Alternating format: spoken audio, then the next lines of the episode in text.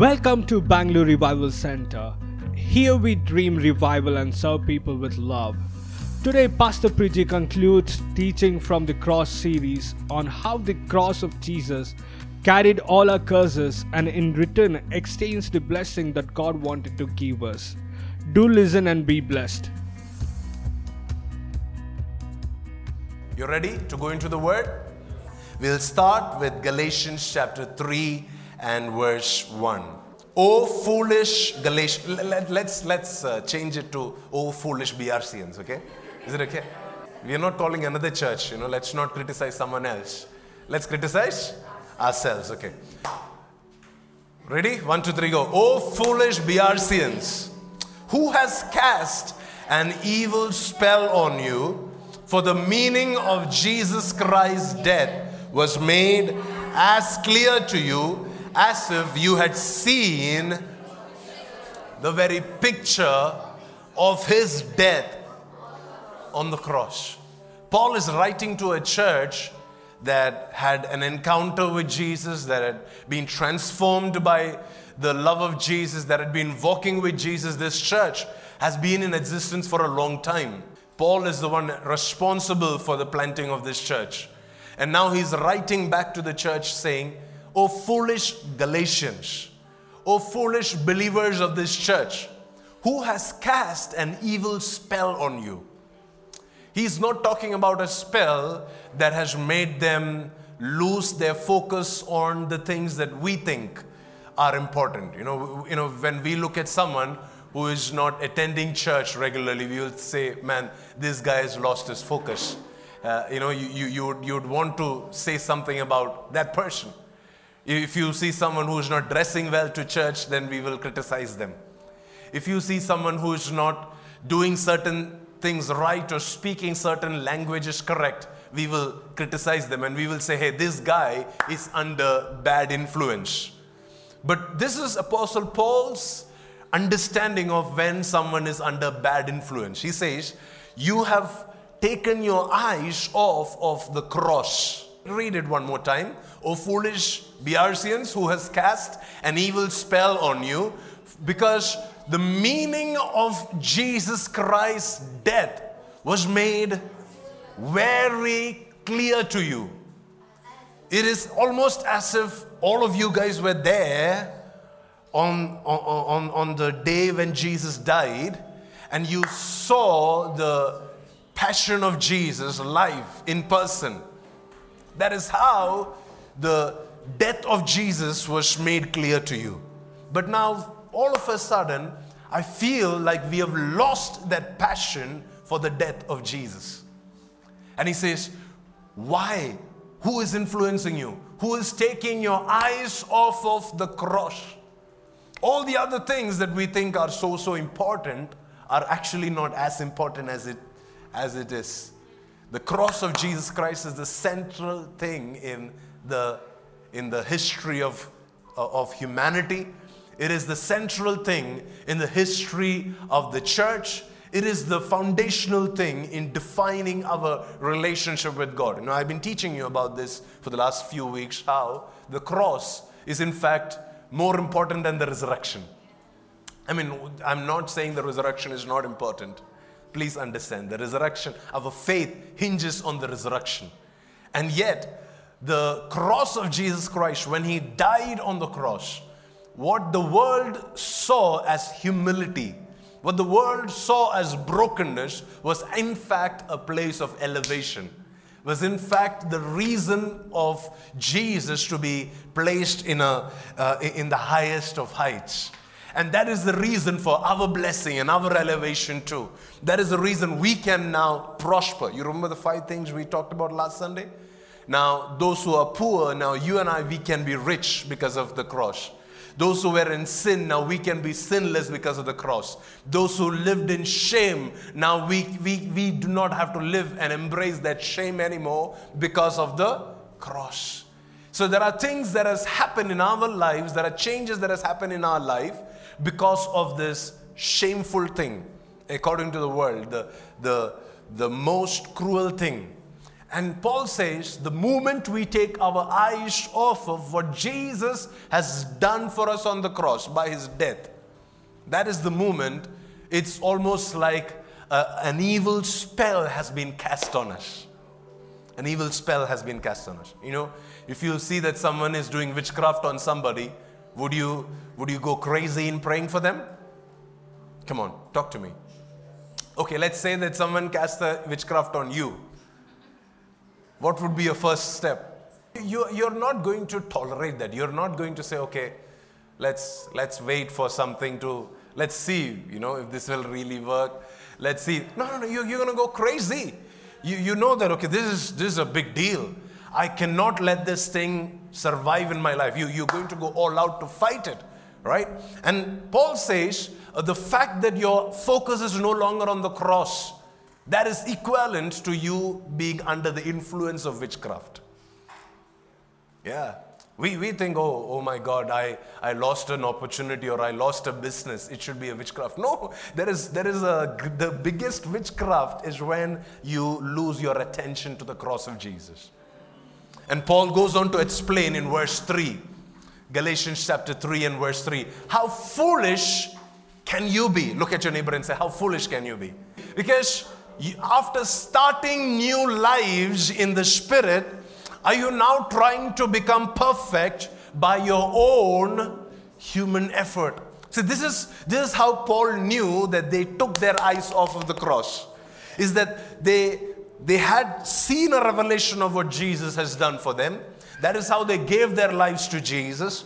And yet, after having begun their relationship with God by fixing their eyes on the cross. Now they were trying to become perfect based on their own human effort, based on their ability to keep the law, based on their ability to do certain things right.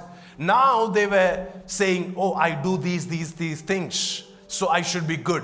So I am a great Christian. Hey, wait a minute. I'm, I'm not saying that you should not do these things. I'm saying that those are not the things that make you perfect. Those are not the things that make you pure or holy. Those are not the things that help you. The one thing that we need to learn is that the cross of Jesus is not just for the time when we get saved. We are being saved, the Bible says, not just that we were saved once upon a time. We are being saved. And in this being saved, in this process of salvation, we need to have this revelation of what Jesus has done for us on the cross perpetually before us, ever as the picture.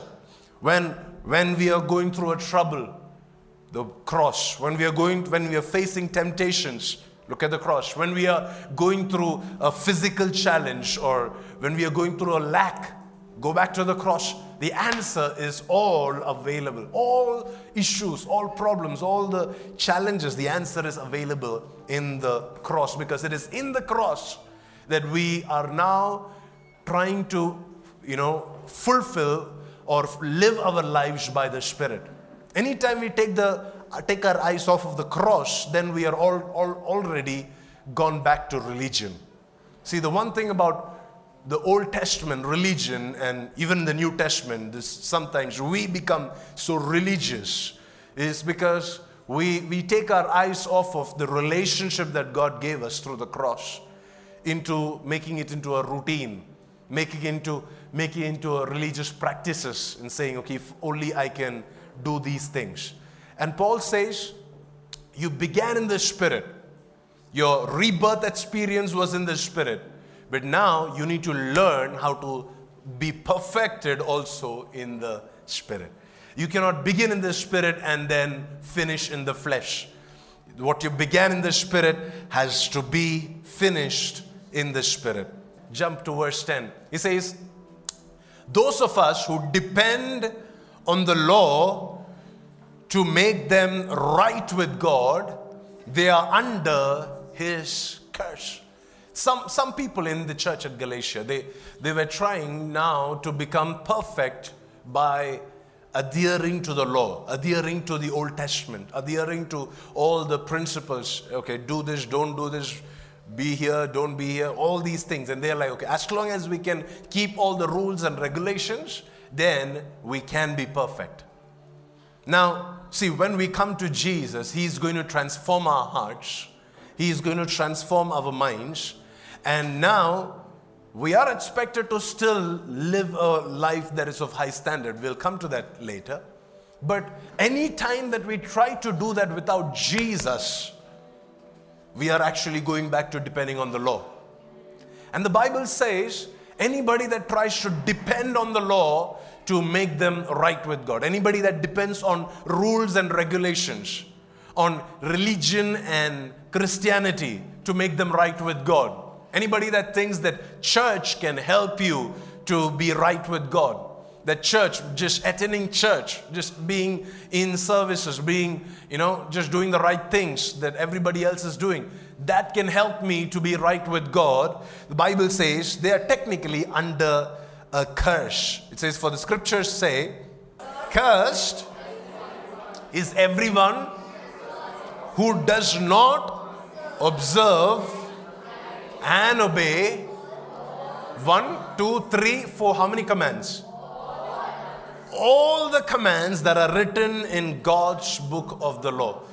God is not saying, if you don't obey me, you are a bad person. God is saying, if you don't obey me, you're a cursed person. Do you remember what happened when man started to sin and live a life of rebellion against God in the Old Testament, you know, in, in the Garden of Eden?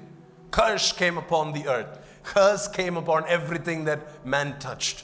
So it was no longer just sin, it was no longer just bad things or bad person. Now, now God is saying, hey, you are cursed. The land is cursed because of you. Everything that you touch is cursed because of what you have done.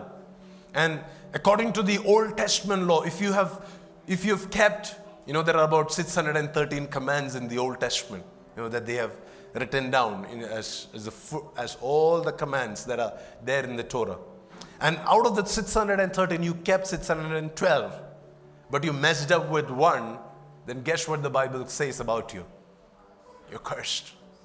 Cursed. That's why he says anybody that tries to depend on the law to make them right with God, anybody that tries to depend on the rules and the regulations to make them right with God, they are cursed. Now, for those of you who are unaware of some of the rules and regulations. We're going to go into it and, and help you see how, you know, and not all 613, but you know the 10 commandments at least? Can we read those? Okay, let's go to Exodus chapter 20. Just to feel a little guilty this morning, okay? Is that okay? All of you are ready for this? Guilt trip? Okay, let's go. Exodus chapter 20 and verse 2.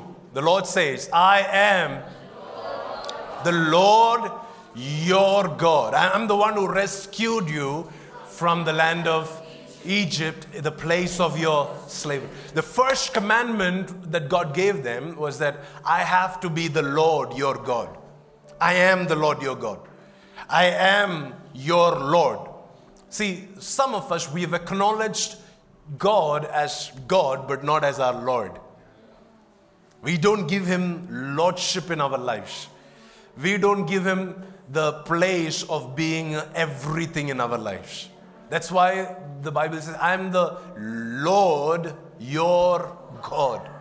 Your God, personal. It becomes very, very, um, he, he begins to get very involved in our lives. See, in Genesis chapter 1, when we read about how God created heaven and the earth, you wouldn't see the phrase Lord. You would only see God. In the beginning, God created heaven and the earth, and then God said so and so. But in chapter 2, when we talk about the creation of man, you would all of a sudden see then the Lord God created man from the dust of the earth. Because now it was not just uh, the God of the universe, Elohim, now it was Yahweh who wanted to be personal with us, individually involved into our lives. And when we look at God and we say, I, have got it under control. I, I don't need your help in this. Guess what we are? We are sinners according to the, the Ten Commandments. We've broken the first commandment. And if we have broken the commandment, then what, what, what does the Bible say? We are cursed. Let's go. The next verse it says, Verse 3 You must not have any other God but me. All of us are guilty for this. All of us have broken. I don't need to explain some of these commandments because we have learned this from our childhood as things that we are going to do and want to do and we pursue to do. But according to this scripture, we have all sinned and we've all been cursed because we love having God and having someone else also.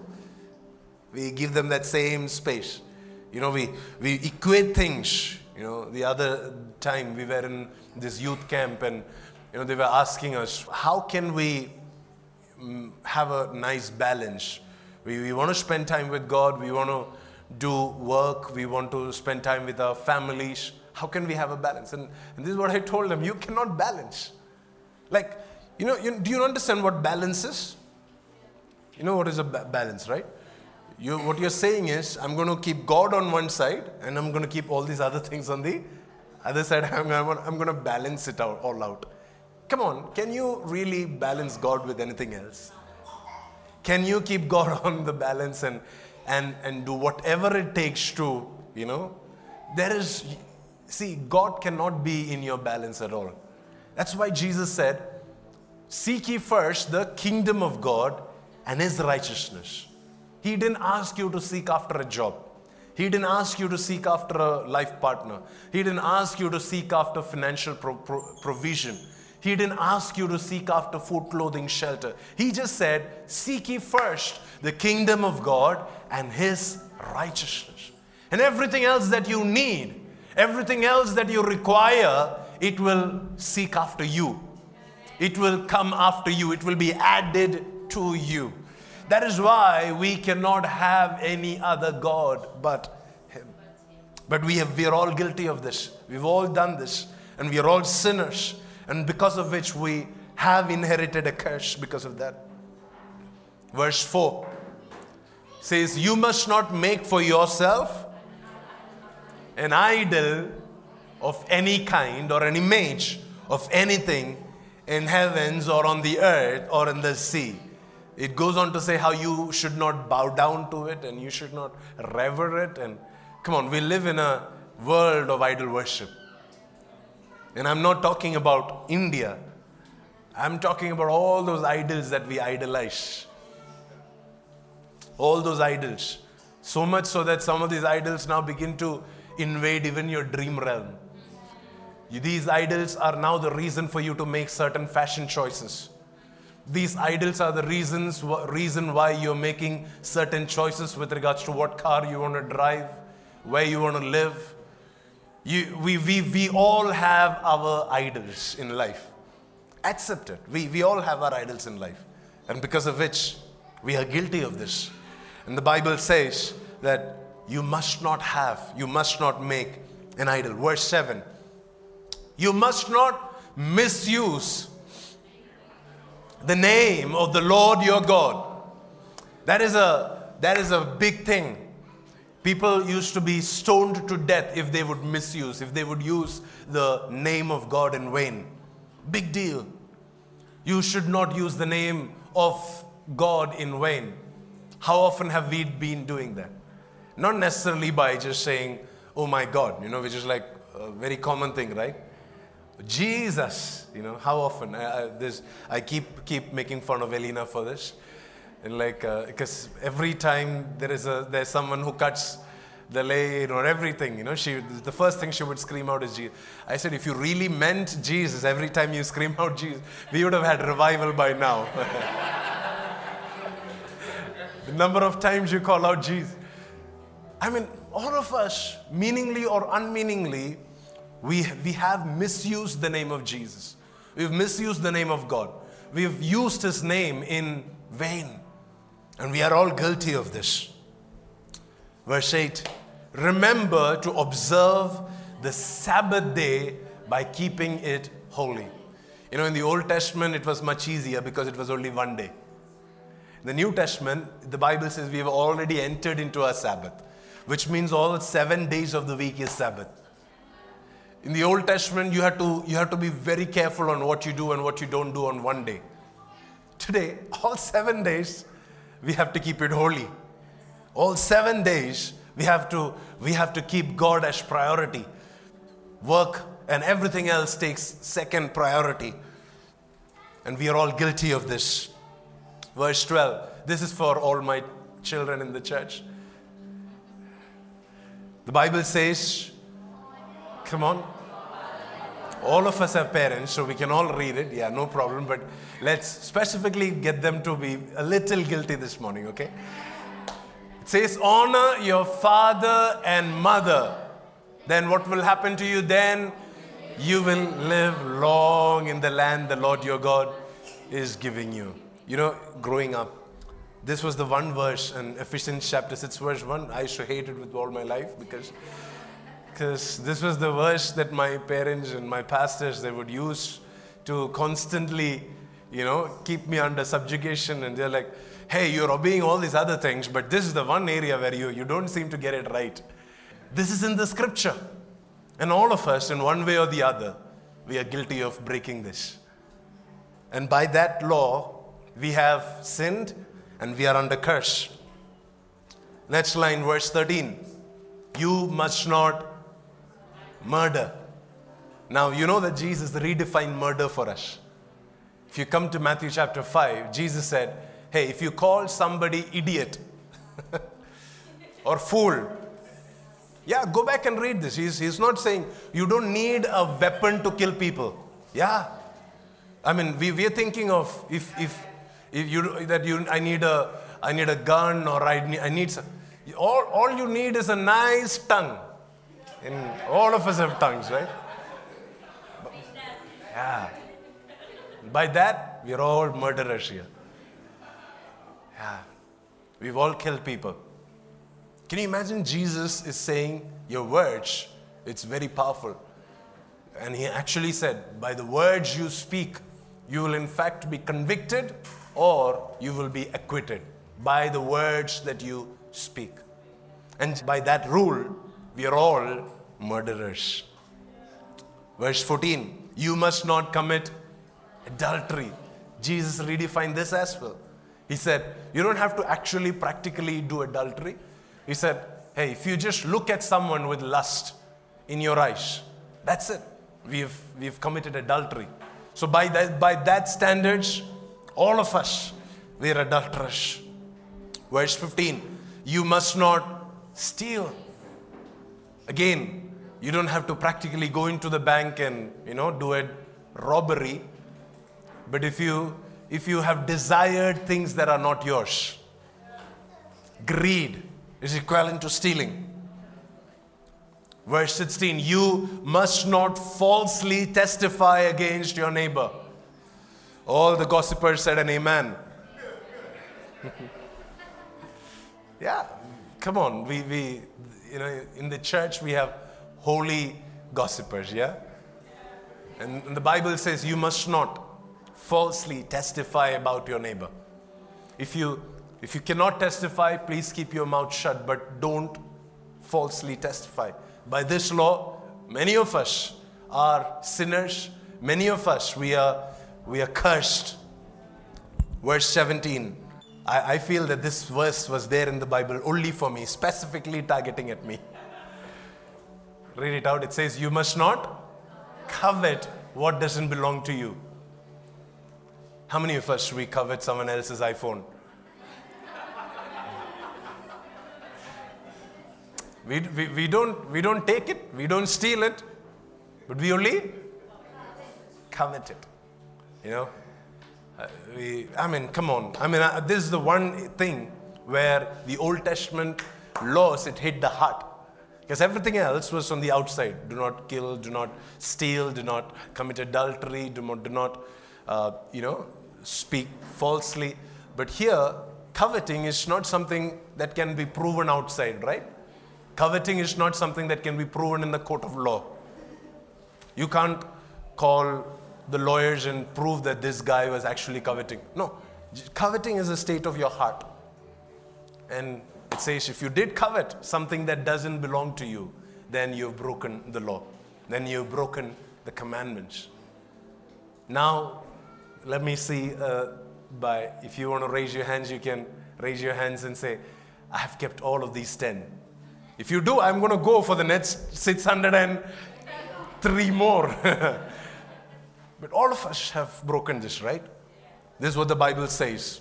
Galatians chapter 3, verse 10. Cursed is everyone who does not observe and obey all the commands that are written in God's book of the law. So, by this standard, all of us, we have inherited a curse. All of us. We, we can't now blame someone else. We can't blame our parents. We can't blame Adam and Eve. You know, so many of us, we, we, we say, oh, it's if only Eve wouldn't have done that. What have we done? We have also done very evil things with our life, and because of which we have inherited a curse. But are you ready for the good news? Come on, church, talk to me.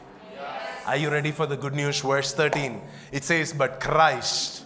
Somebody say, But Christ. But Christ. Loudly, but Christ. but Christ. One more time, but Christ. but Christ. It says, But Christ has rescued us from the curse that has, that has been pronounced upon us by the law. That is the good news for us. That yes, we are cursed. Yes, we are sinners. Yes, we are disobedient. Yes, we are dishonorable people. Yes, we are idol worshippers. And yet, Jesus Christ, He has rescued us from the curse. He has rescued us from the curse that was pronounced upon us by the law. What does it say? Verse, the next line of the same verse. When he was hung on the cross. What he took upon himself was the curse of our, the curse for our wrongdoing. Everything that we broke, everything that we, where we have gone against the law, the curse for that, Jesus, he took upon himself when he died on the cross. The curse fell upon him. For it is written in the scriptures. See, everything is a result of what is written in the scriptures. We are cursed because of what is written in the scriptures.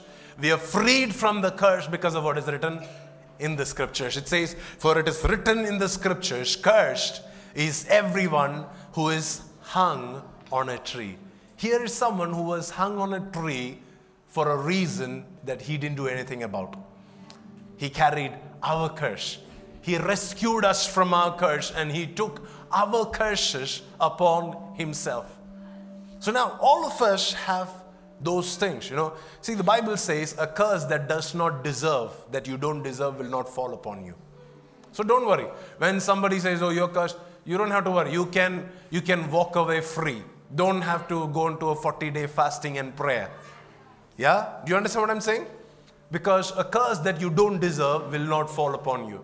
But the problem with us is most of us deserve most of the things that are spoken over our lives. But the Bible says, even the ones that we do deserve, Jesus, He took that upon Himself. Jesus, He, he bore our curse. He took it upon himself. Now, the result of these curses, now the result of these you know, words that were spoken, pronounced over your life, either by the law or anyone else who, you know, placed laws or rules or regulations upon your life. Any curses that we did deserve, sometimes because of our disobedience to our earthly parents, they, they say very mean things. You're never going to succeed in life, or you're never going to have happiness in your marriage, or you, you're never going to have money, or they, they would speak things in that moment of anger, in that moment of hurt. And even those curses, the Bible says Jesus, He took the curse upon Himself. All the curses that were supposed to come to us, He took it upon Himself when He died on the cross, when He went up on that cross. The cross is the curse breaker. You don't need a special pastor to come and lay hands on you and pray and declare and believe for the curse to be broken. The cross is the curse breaker. What you do need is a revelation of that cross. See, that is why Apostle Paul is saying, What has happened to you, you foolish Galatians, who has cast a evil spell upon you? Because now you can't see the cross. And now, because you can't see the cross, you are now living, you are welcoming these curses and you've accepted these curses over your life. But if you can see that cross, and that was Apostle Paul's role in the church to show them the cross, to preach Christ crucified, so that they can see the cross in such a way that no curses will have authority over their life anymore. No curses will have the upper hand over their relationships. Amen. Verse 14 through Jesus Christ, read it loud. One, two, three, go. Through Jesus Christ, God has blessed the Gentiles with the same blessing that was promised to Abraham. Because of whom? Through Jesus Christ. Now, it's, it's one thing for the curse to be removed, it's another thing to be blessed. Now, through Jesus Christ, not only has the curse been removed, now a blessing has been pronounced. A blessing has been given. A blessing that you do not deserve. A curse that you do deserve is taken away, and a blessing that you do not deserve has been given to you because of the cross, because of what Jesus did. It was an exchange, it was a divine exchange that happened. The curse was taken and a blessing was spoken. See, this blessing was only meant to be for Abraham's descendants. You know that nobody could even buy into this citizenship of Israel. You, you, you, just because you lived in Israel for 10 years, you can't become a citizen of Israel. Just because you got circumcised, you couldn't become a citizen of Israel. It, you, it had to be, it had to be proven, genealogically proven. You know, when they came back from exile, there were so many people who couldn't prove their genealogical records, because of which they did not get their land. These guys, they came back, you know, and they're like, sorry, we, we don't know who our parents were, we don't know who their parents were, we don't know which tribe we are from. And, uh, and the leader said, guys, hold on, don't serve here. You know, some of them were even Levites. And, and these guys said, don't serve in the temple, don't do this, let's, let's secure yourself and let's wait on the Lord. Let's hear from God first if you're truly an Israelite, if you're truly from this tribe. Only then we will assign you your things. And so, things that we did not deserve, a promise, a blessing that we did not deserve, it is now ours. It is now given to us. Do you want to know the biggest blessing that we have? Are you ready? See, Abraham was given a lot of blessings. Abraham was given a lot of promises. It was the blessing of womb, the blessing of children, the blessing of property, the blessing of uh, abundance. All of this were given to Abraham. But let's let's read about this, okay? says, so that we who are believers, we might receive the promised Holy Spirit through faith. We who are believers, what is the biggest blessing that is given for Abraham's descendants? This is not for everybody, by the way. This, this blessing of the presence of the Holy Spirit, it was not supposed to be for you and for me. It was only specifically for Abraham's descendants. And along with everything else, along with the wealth and along with the prosperity and along with everything else, God is saying, Hey, I'm also going to give you the Holy Spirit. He is the greatest blessing that the Father has ever given the church. The Father has ever given the, the humanity, where He says, Now the Holy Spirit will come in you and he will be with you and he will he will be the one now teaching you what to do what not to do. He will be your counselor. He will be your advocate. He will be a friend to you. He will remind you of things that i have told you. He will be a very present help for you in times of need. The holy spirit. The holy spirit. That's why apostle paul is writing to the church and saying hey what you began in the spirit why are you now trying to perfect it in the flesh? Because don't you have the Holy Spirit? Don't you have the, the best, the greatest, the most beautiful gift of all? Why are you going back to depending on human effort? We are blessed. Because of the cross, not only our curses are taken away, but now we are blessed. In a few minutes, we are about to take communion. And that communion, it is a, a, a sign, it is a symbol of blessing. 1 Corinthians chapter 10 and verse 16. It says, the cup of blessing. Everybody say the cup of blessing. When you take that cup in your hands, it is not just an ordinary cup, it's a cup of blessing.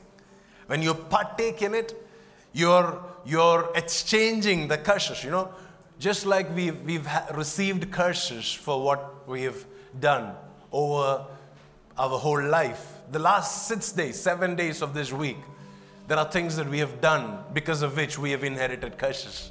But the moment we take that cup in our hands, the moment we are willing to surrender everything into the hands of God, it says there is an exchange that happens. We give our curses away and we receive His blessing because what we are carrying in our hands is the cup of blessing. Read it with me. The cup of blessing that we bless, is it not an invitation? It is, is it not a welcome for you and I to participate in the blood of Christ? Now we inherit all of God's promises because of what Jesus has done.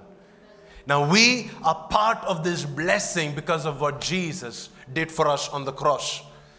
The bread that we break, verse 16, is it not a participation in the body of Christ?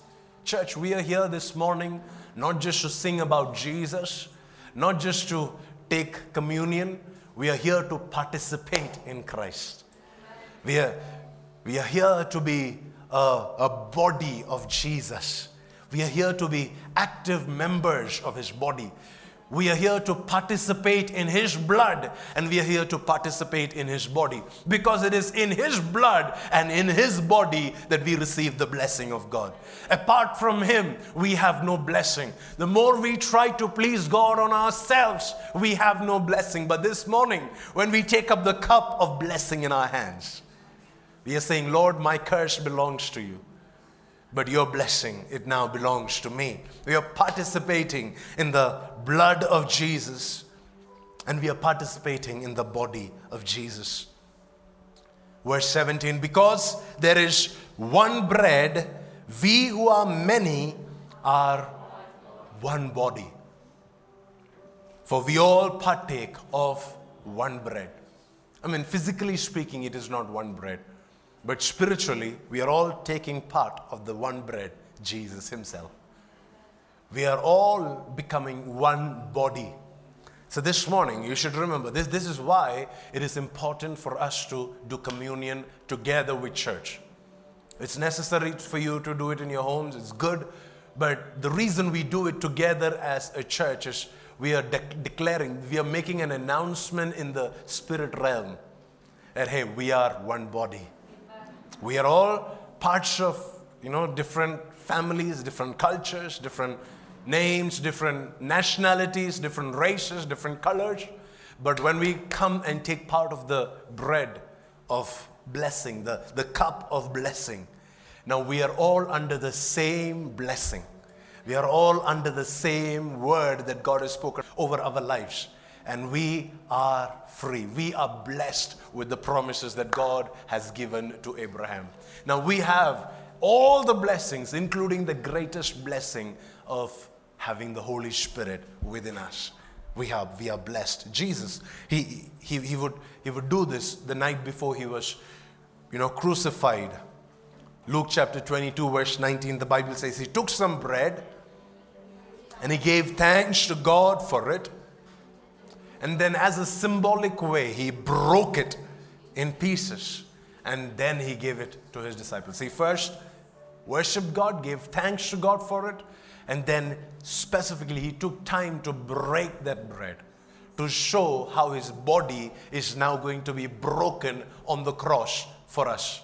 Saying, This is my body, which is given for you, which is broken for you, which is blessed for you do this in remembrance of me. Do you know that the body of Jesus inherited all the curses that, that you and I, we, we are responsible for, that we deserve, the body of Jesus, eh, the, the person of Jesus. He carried all that curses upon himself when he went on the cross. Now he's breaking this bread and he's giving it into your hand, saying, But what you're taking part of is not the curse. What you're taking part of is the blessing. What I'm giving you in return. So I want you to do this in remembrance of me. Now, do we like remember him all the time? Yes, we do remember him all the time, every time we pray. But the communion, whenever we take the Lord's Supper, it is our focus is not just on, you know, Jesus. Our focus is on what Jesus carried for us on the cross. We are what what the church at Galatia lost, the picture of the cross, what they lost, the evil spell that was cast on them, because of which they lost their focus that is what we are trying to regain and saying, Jesus, we do this in remembrance of you. We do this keeping our eyes fixed on you, fixed on that cross, on the cross where my curses were carried. After supper, the Bible says he took another cup of wine. If you read Luke chapter 22, it's very interesting to note there were two cups of wine that he gave to his disciples. First, he began by taking the first cup and he said, this is a special cup because this one, I will not take part of this till I come again in the kingdom. That is, you know, in the new millennium, in the thousand years. That's a different feasting together with Jesus. But the second cup, it represented something else. This was not supposed to be taken only in the new millennium. This is to be taken right now because this is a cup of blessing. Okay? He says, after supper, he took another cup of wine and said, This cup because this cup is a cup of blessing. It says, This cup is the new covenant between God and His people. Next line, an agreement that is confirmed with my blood, which is poured out as a sacrifice for you. Now, when you take part of this cup, you're taking part not just of wine, now you're taking part of that covenant. There is a covenant that God made to Abraham. There was a covenant that God made with his people that he loved, the, with David. There was a covenant that God made with Noah. There, was, there were several covenants that were made with God's people over the ages. Now, all of God's covenants, all of his promises, they are available for us through Jesus. Because of what Jesus has done. When we take part of the communion, when we take part of the, of the blood of Jesus, you know, the, the wine it is just a physical element, but it is symbolic of us saying, Lord, I exchange my physical lineage for my spiritual lineage. My physical lineage, I belong to the family of Vergis or the family of Matthew or the family of Abraham, but in my spiritual lineage, I'm exchanging this to take part of the body of Christ. I'm participating in the body and the blood of Jesus. Amen? Apostle Paul would explain to us how we should take part of the communion in 1 Corinthians chapter 11 and verse 26. He says, For every time, read it with me, you eat this bread or you drink this cup, this is what you're doing. You are announcing the Lord's death until he comes again. Every time that you eat this bread or you drink this cup, this is what you're doing. You're, you're announcing what Jesus did for us on the cross. You're fixing your eyes back on the cross. You're, you're going back to that picture that you saw the day that you got saved. If you got saved with a revelation that is not the cross, then you're not saved. The only thing that has the power to save us is the cross, the cross of Jesus Christ. So if anybody told you, hey, just fill up this form, and attend this church and you're saved, that's not true. You don't get saved by attending church. You get saved because you put your faith on what Jesus did for you on the cross. When he died for your sins, when he carried your curses, when he carried your failures upon that cross. And now Apostle Paul says, every time, every time. That is why we should take this very often. That's why we do this every Sunday in church. See, every Sunday we don't have the time or the privilege to teach about communion, but this Sunday I hope that you, you, you understand this very well. that you take it with the right revelation that whenever I take part of the bread and of the wine, I'm participating in the body and the blood of Jesus. I'm participating in a blessing. Now I'm no longer under curse. Now I don't have to treat myself according to my old way. Now I have to speak what God speaks about me. Now I, I can't say that I, I'm under a curse anymore. Now I can't try to, you know, somehow, you know, just do with my own human effort, try to please God. No, now I have the Holy Spirit that is given to me because of this blessing. Now I can I can do this with the strength that He can that He gives me. I'm telling you, church, whatever areas you feel you don't have the ability to do whatever you, you're supposed to do, if you have the Holy Spirit, you can do it. You don't need special willpower, you don't need anything. All that you need is the Holy Spirit. Jesus didn't say, I will send, you know, you know, after I'll send the Holy Spirit and then I will send all these special, you know, things that will help you. No, the Holy Spirit is all that we need to live for Jesus. The greatest blessing that we can have is the Holy Spirit.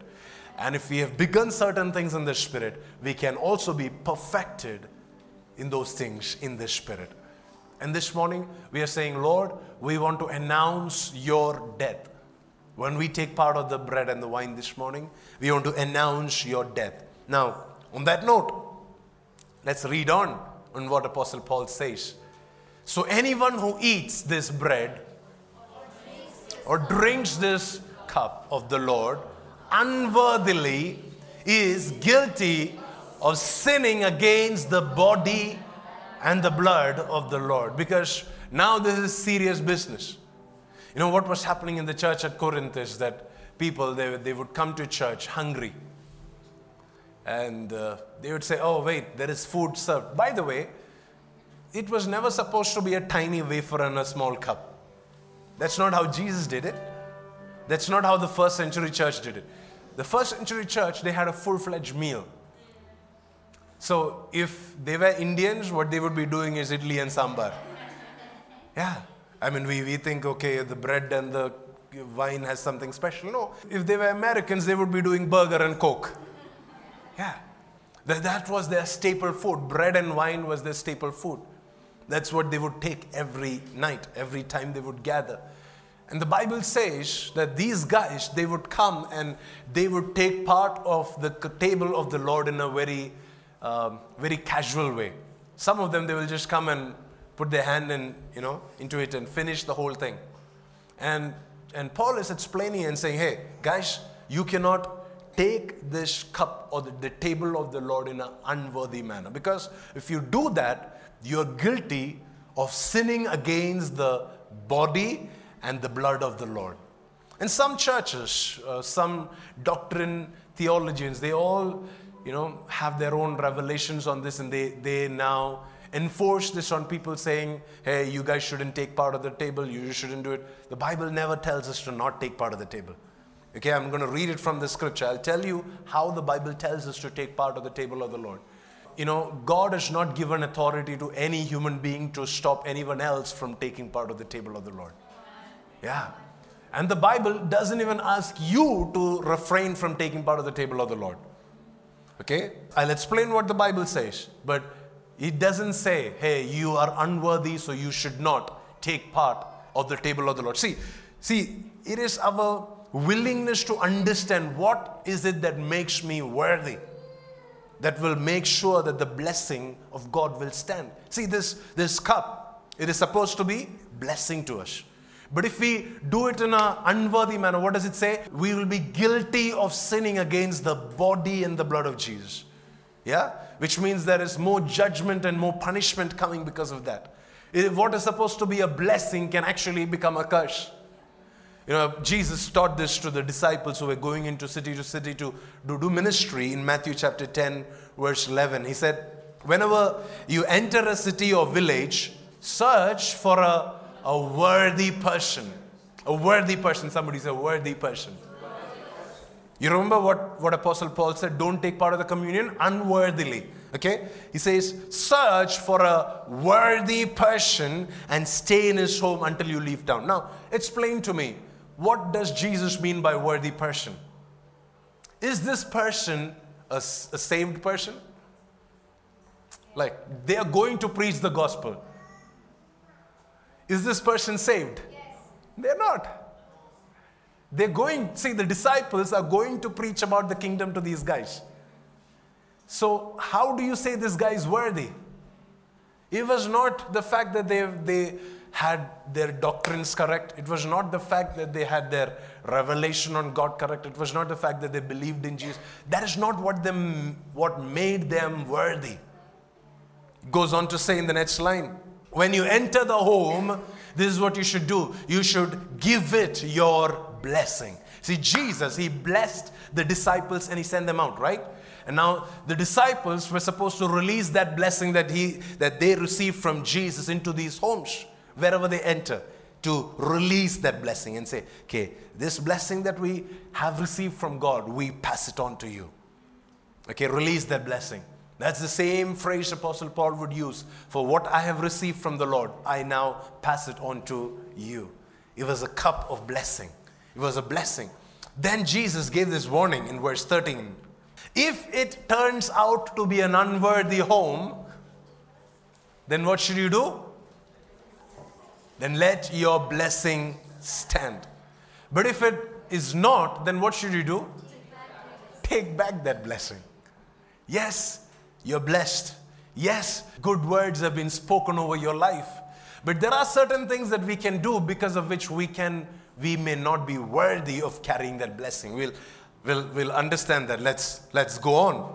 It says in verse 28, 1 Corinthians. We're back to 1 Corinthians. I just gave you a glimpse of what unworthy, just just so that we can break this thing about worthy. What makes us worthy? Because sometimes we think, man, if only I am as worthy as someone else in the church. You know, we, we compare ourselves with someone else, right? And then we say, I'm more worthy than he is. Or he is more worthy than I am. Because, you know, our standard of comparison. By our standard of comparison, I have prayed more, or I have done more, or I have sinned less. And by that standard, I am more worthy. But that's, that's not Jesus' standard of worthiness. That's why I gave you that example. Verse 28 1 Corinthians chapter 11 and verse 28. That is why you should all examine your neighbor. Now, your, your, your spouse, right? Your children. Who should you examine? The pastor should examine the, all the church members before they take part of the. Now, what does it say? Each of you, you should examine yourself. To check what? To check if you are unworthy or worthy. If there is anything in your heart that makes you unworthy. If there is anything that in your heart, in your mind, in your relationships that make you unworthy. Now, it says in the next line For if you eat the bread or drink the cup without honoring the body of Christ, you are eating and drinking God's judgment upon yourself. Now tell me, what is it that makes you unworthy? It is lack of honor. What makes you worthy or unworthy is not your perfection. What makes you worthy or unworthy is your lack of honor. So when these disciples would go into these homes, what they were looking for is how much honor are they giving us? How much, how are they welcoming? How, how do they place food before us? They're looking for honor. And if there is honor, and they're like, wait a minute, this house is worthy. Let the blessing stand. If this house is not honorable, if there is no honor in this house, then they would just, you know, dust the sand under their sandals and they will walk away. And Jesus said, the judgment on that city or that town or that village or that home, man, it's crazy. It's greater. It'll be worse than Sodom and Gomorrah. Let your blessing stand if that person is worthy. So here we see Paul is saying this is the attitude with which we should eat or drink of the Lord's table. It is by first examining ourselves and then honoring the body of Christ. Let me ask you this who is the body of Christ today? The person sitting next to you. We are the body of Christ. So if there is any kind of dishonor towards anybody else, the Bible says, then we are eating and drinking God's judgment upon ourselves. If there is any kind of dishonor. So, what should we do?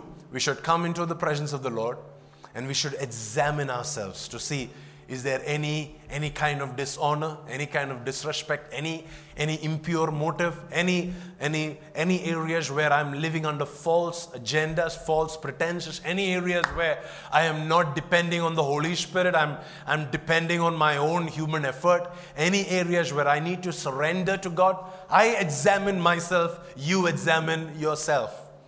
We examine ourselves and we judge. The other, other translation says we judge ourselves. We, we prepare ourselves well. And it says, because, because some of you, you're taking part of this bread and wine without honoring the body of Christ, it says, you're eating and drinking God's judgment upon yourself. As a result of that, many of you are weak and sick or have even. Wait a minute. Is there punishment, judgment in the New Testament? It says yes. For what? For what sin? For what sin? Dishonoring the body of Christ.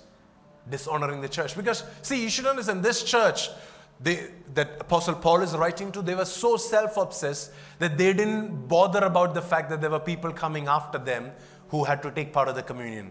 They'll just come and they'll just hog all the food and finish the entire meal and the people that are waiting in line, they'll not have food. And then Paul is writing to a church like that and saying, hey, you're doing this dishonoring the body of Christ, dishonoring your brothers and sisters that are there in the church today with you. You cannot, you cannot do this, take part of the bread and the wine, dishonoring them. Paul is saying, let there be divine order. He's not saying stop or refrain or don't take part of the bread and wine. He says, before you come from home, make sure your tummy is full. He's saying, don't come and eat this for hunger. Eat this for remembering what Jesus did for us. Eat this to fix your eyes back on the cross. Because if you don't do it, then as a result of it, many of you have become weak, many of you have become sick, or many of you have even died. But what would happen? What would happen? Church, imagine with me what would happen if we would do this honoring the body of Christ. What would happen if we would do this with love for one another? What would happen if we would do this with love for Jesus and His presence in this church? Those who are weak will be made strong this morning. Those that are sick will be healed. Those that are dead will be raised back up. If we do this, honoring the body of Christ. See, there is no other qualification that is necessary. In the, you know, some churches they say if you wear ornaments, you cannot take part of the communion. Some churches they say you have to be speaking in tongues to take part of the communion. Some churches they are trying to be as safe as possible in saying you have to be baptized to take part of the communion. But technically speaking, when did Jesus initiate the communion? Before the cross, before he went upon the cross. What is baptism? Baptism is us joining to the death and the burial and the resurrection of Jesus. So, what did what did the disciples take part in? They took part in communion before there was actual baptism, before they were technically baptized, before they actually experienced what it means to be one with the death, burial, and the resurrection of Jesus. So this was not limited to some people that follow a particular doctrine. see, by on that point, if there is anyone in this place who is not yet baptized, you should and you believe in Jesus, you've given your life to the Lord, you should get baptized. I'm not stopping you from getting baptized. If you if you haven't received the Holy Spirit, you should pursue him. You should ask the Lord to fill you with the Holy Spirit. There's no doubt about it. You know, if if there is any any areas of struggle or sin in your life, you have to ask help from the Holy Spirit. Seek out help from the leaders. Let them help you, take you through a process to help you overcome those things. But those things are not the criteria for you to take part of the communion this morning. The only thing that is a criteria is are you willing to examine yourself? Are you willing to judge yourself? Are you willing to honor the body of Christ? Are you willing to honor the brother and the sister sitting next to you? Are you willing to honor the body, this whole body of Jesus? Are you willing to honor the body of Christ that it's outside the four walls of this church? When you see members of another church, do you look down upon them? When you see members of another organization, do you say, oh man, these guys are lost? Or do you still love them with the love of the Lord? Do you have an honor for the body of Christ? If you have the honor, if you do it dishonoring, then we are guilty in taking part of the bread and the wine. See, we don't have an option this morning to not take part of the bread and the wine. All of us have to take part of the bread and the wine. Yeah, there is no option. We have to. But this is how we will take part in it. We will first examine ourselves and we will fix the dishonor in our hearts. We'll, we'll posture ourselves to a place of honor to God's people. It goes on to say, but if we would examine ourselves, we would not be judged by God in this way. Yet, when we are judged by the Lord, it is not so that He can condemn us, it is so that we can be disciplined and so that we are not condemned along with the world. So, there are, there are judgments that are there even in the New Testament church. If there's anybody that tells you, hey, in Christ Jesus, there's no, no, there is a blessing and then there is a curse. Yes, there is, you, we, we are not under that curse, but if we do this in a way that is dishonoring the body of Christ, then there are judgments and curses that we can inherit right here in the church. The same body and the blood that is a blessing to somebody else can become a curse to someone else. That is why the Bible says, hey, when we take part of this, judging ourselves, examining ourselves, honoring the body of Christ, then we will not be judged by God in this way. In other words, we will not be weak, we will not be sick, and we will not die. Instead, we will receive strength, we will receive healing, and we will receive life this morning. Amen. Thank you for tuning in for today's sermon. We hope this word has been a blessing to you. Do visit us at dreamingrevival.com for more information. You are welcome to tune in every Sunday for our live celebration service at 11 a.m. at youtube.com slash pastor God bless you and have a blessed week.